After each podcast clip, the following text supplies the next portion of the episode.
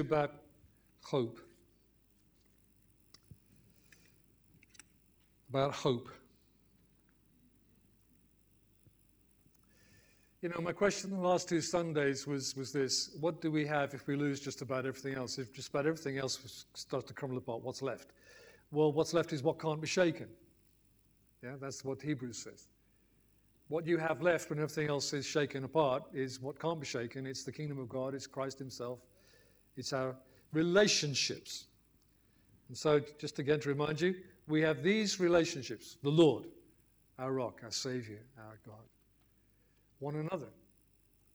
Fellowship with one another as brothers and sisters. And if we can't do it in person, we can do it by all sorts of things, including WhatsApp. And, uh, you know, no one uses FaceTime anymore on our fancy phones because WhatsApp does it. Um, and family and friends, and those two aren't in any, those two, second and third, aren't in any order. They work at the same time. Family and friends, one another, because church is another kind of family, isn't it? We have relationships. And we have what makes those relationships work faith, hope, and love. Now remain faith, hope, and love, these three, but the greatest of these is love. While love is the greatest, the other two matter too faith and hope. And in the context of 1 Corinthians 13, those three things, faith, hope, and love, are what we have now until then comes. We don't yet inherit the full kingdom of God. You and I are still mixture, all right? Um, you don't have to agree with me, I know I am. Okay? but just have a check on yourself for a moment. There's, there's, still all kinds of stuff working around. You know. You're still living in the flesh. You're still living in the human nature and the human body, and you're still wrestling with some things and having to fight some of the things and bring some of the things under, under the discipline and obedience of faith. We live with mixture, but one day we will be liberated from every scrap of sin and evil and wickedness. Not only just in the rest of the world, but in us too. Let me put that down there. Uh, so we live in now and then will come. But right now, we still have these three things faith, hope, and love. Today, I'm going to talk about hope. I like that picture. Let me tell you what hope is not. Hope is not just wishing. We say we hope for this and that. We use the word almost equivalent to wish. I hope that you're well means I, I wish you well, you know? Uh, often, if we encourage someone, you know, don't worry, you're going to do okay in your exam or, you know, your interview. Oh, I do hope so, meaning, you know, that's their wish. And hope is not mere optimism or, or even positive thinking and positive speaking. And by the way, those two positive things came in early last century, early 20th century, early 1900s, from a pagan movement, from a, from a humanist movement, not from Christianity. Um, something will turn out, you know, or people quote these things and think they come from the Bible. All good things come to those who wait. Check it out, that is not in the Bible. That is just human optimism, okay? What the scriptures say about hope is much firmer and stronger than those ideas. One scripture, which we'll come to in a few minutes, describes that hope as being like an anchor, which holds us, just as an anchor holds us it holds a boat in its place. Wishing does not anchor you like that. I thought young people going out. Sorry. This is a whole new routine, and I'm thinking they're listening to me and we're going to go further time together. Okay. Uh, wishing doesn't anchor you. Optimism doesn't anchor you. But hope, biblical hope, hope in God anchors you. And just as mercy and grace are connected, but they're not the same, they're not synonymous, so faith and hope are very much connected in Scripture, but they're not the same. Faith and hope are slightly different. But the original words that we get faith and hope from in our English versions are, uh, relate to confidence, expectation, to stay, to wait, to hold firm. Let me give you a picture of this. That's the, the father looking for his lost son in Luke 15. Remember the parable we commonly call the prodigal son? The son left his father, took family money, and went far away. He was lost.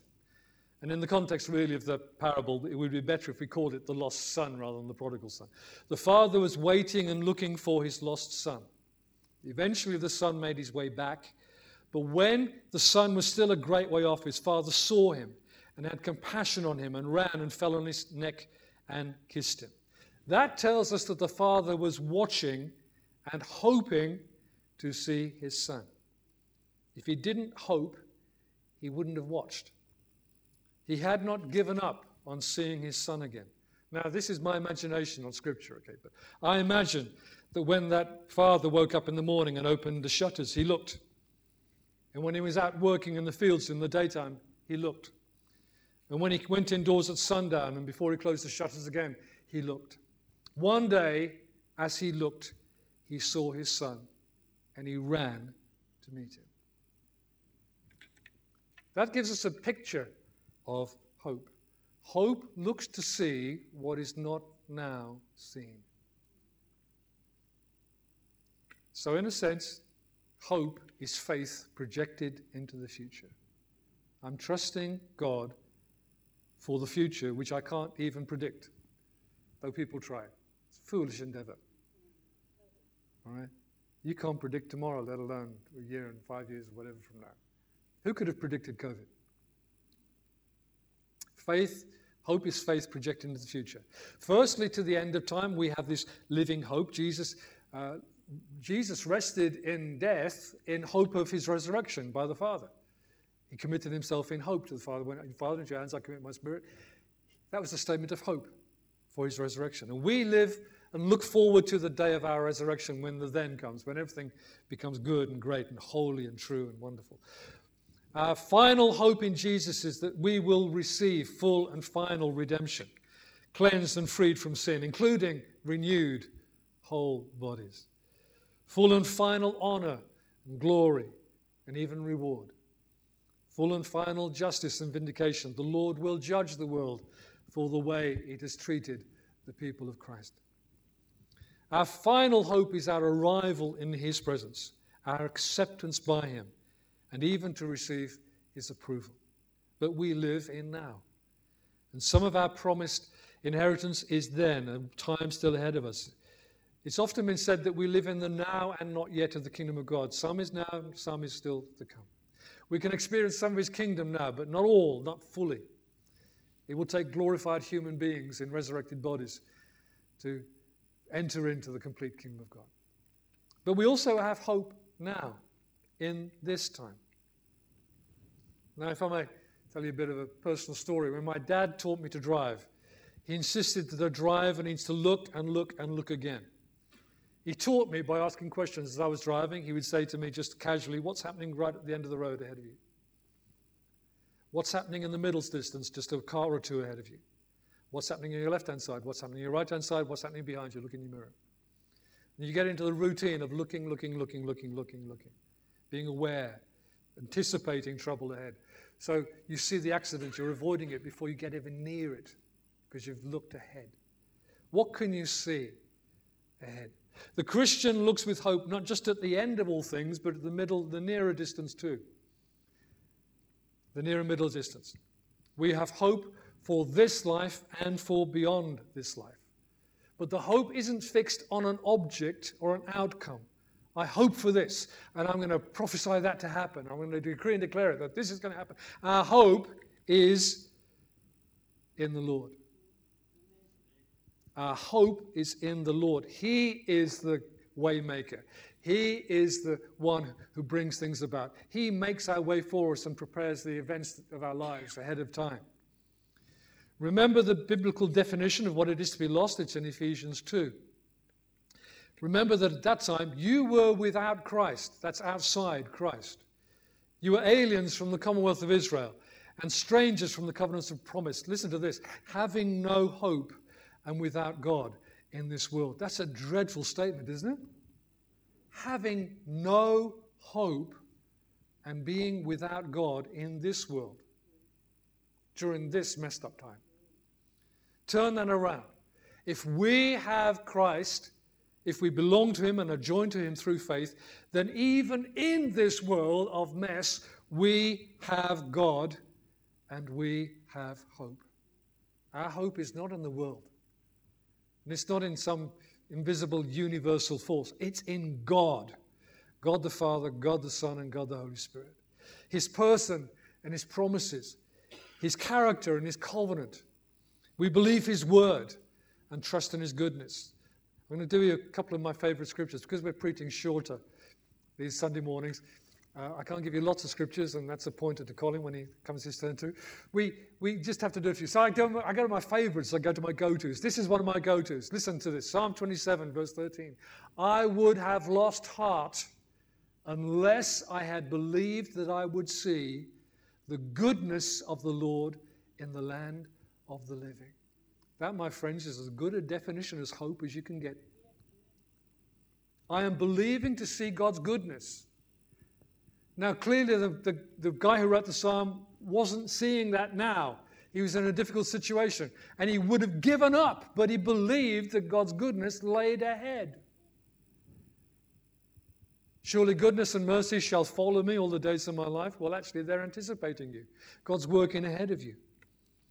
We're to treat our doubts and despondency with being encouraged in the Lord, waiting on Him, pouring out our hearts to Him. If it feels bad, telling me what it feels like. So that we gather again to ourselves assurance and confidence in Him and an expectation of Him. We are confident in His future goodness. We believe we will see the goodness of the Lord in this life, in this land. Hope anticipates the future grace and mercy of God, His goodness towards us. I want to talk to you about maintaining hope.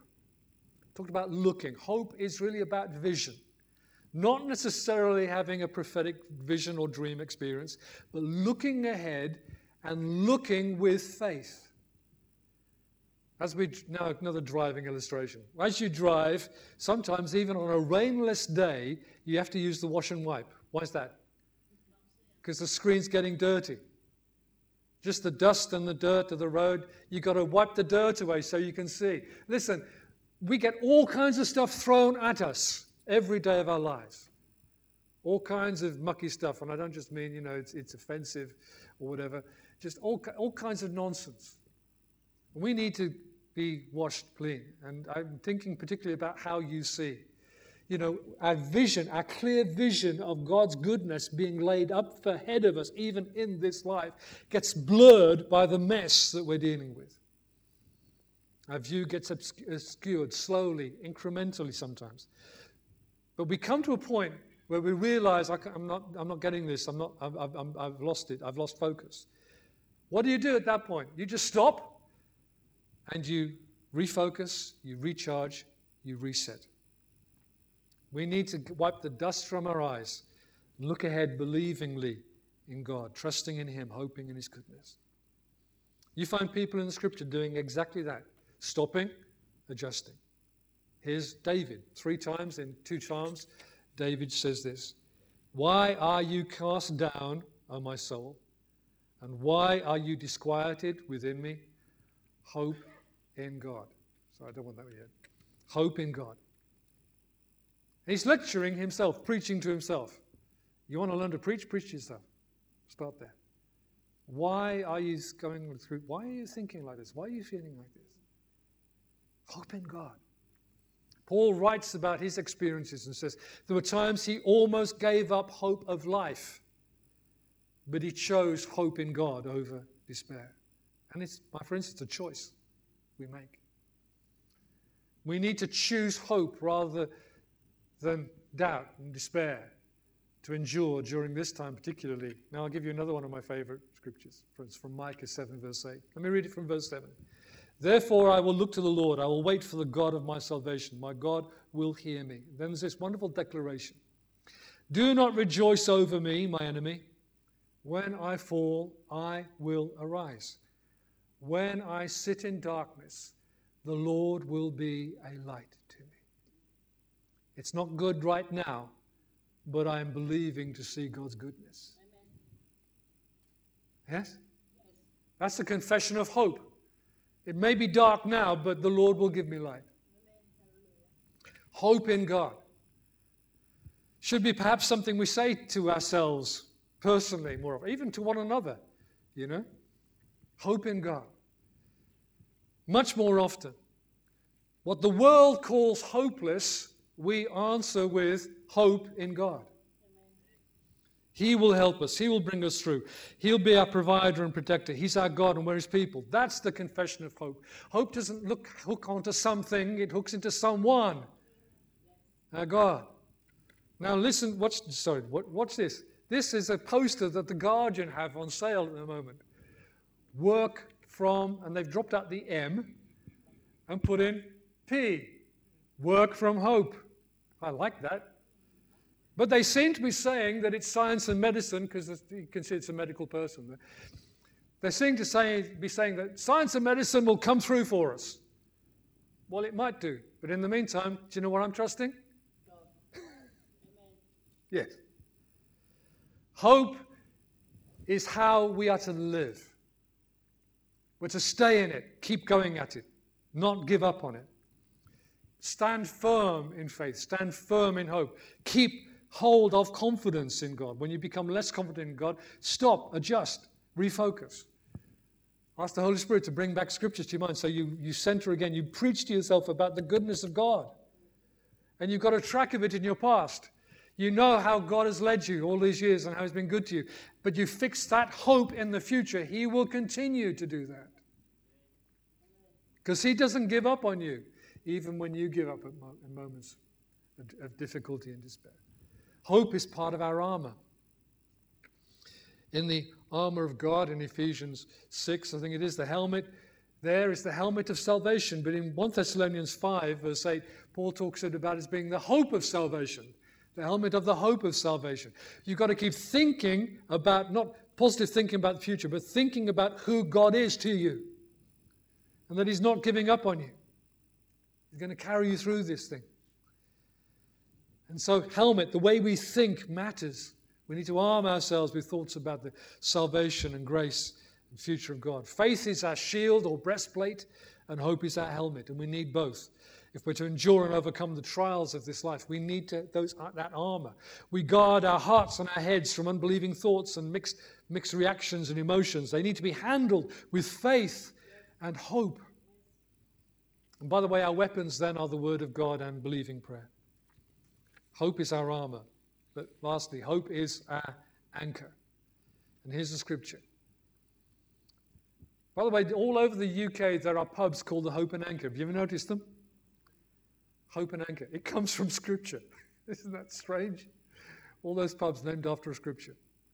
It says here in Hebrews 6 verse 13 and onwards, that God has sworn by heaven, I'm paraphrasing, God has sworn by heaven and earth and by himself that he will not break his covenant of grace made with us by his son Jesus. This should give us strong encouragement. God will not break his promise, he will not break his covenant. We've taken hold of this hope of God being faithful, of God continuing his covenant love towards us. We've taken hold of this faith firmly, and it's like an anchor in heaven.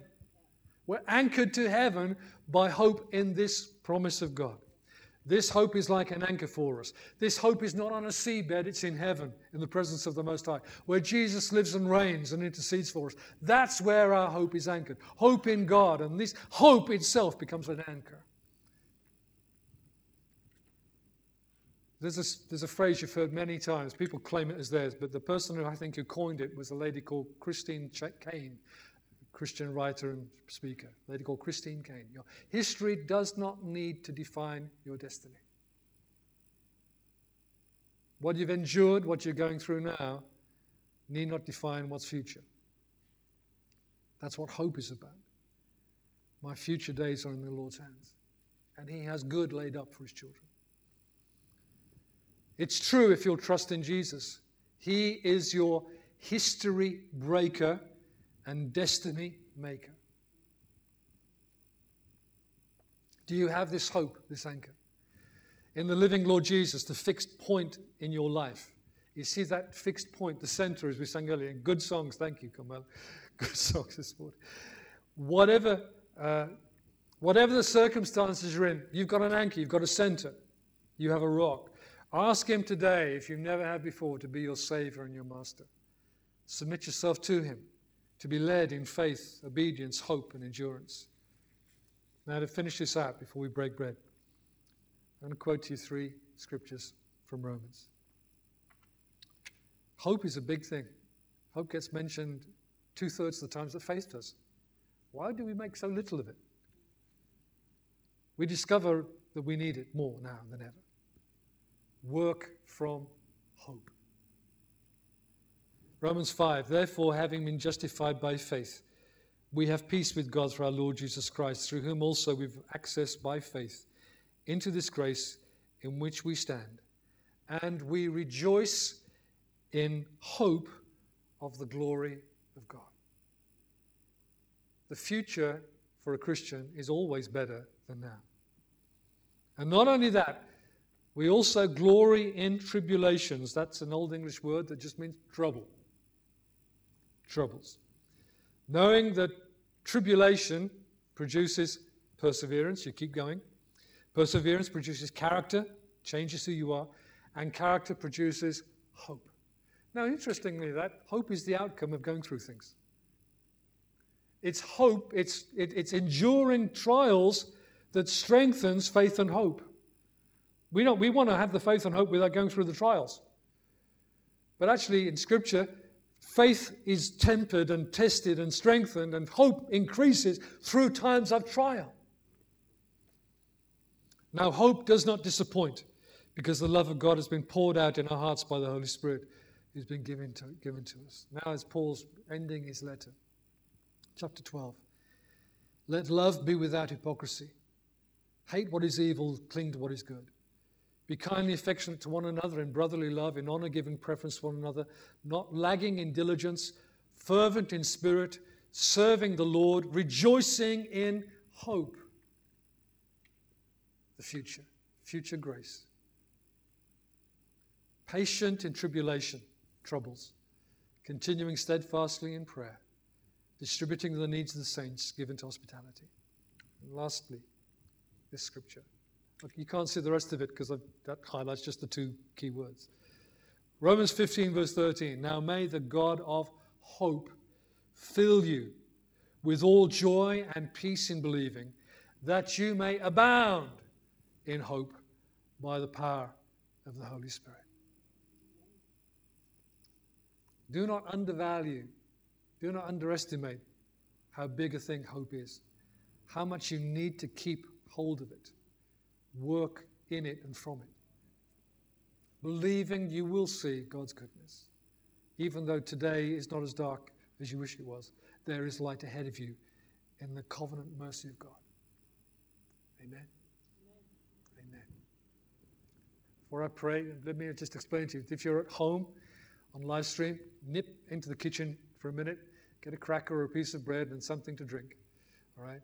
Uh, because we're going to break bread together. So, in a few minutes in this hall, some of our friends will come and serve you, and they'll do it in this way. They'll be wearing a mask or a visor and gloves, and the, the crackers will be dropped. If you hold out your open hand, they will drop a piece of the bread, the cracker, into your hand from just a few centimeters, all right?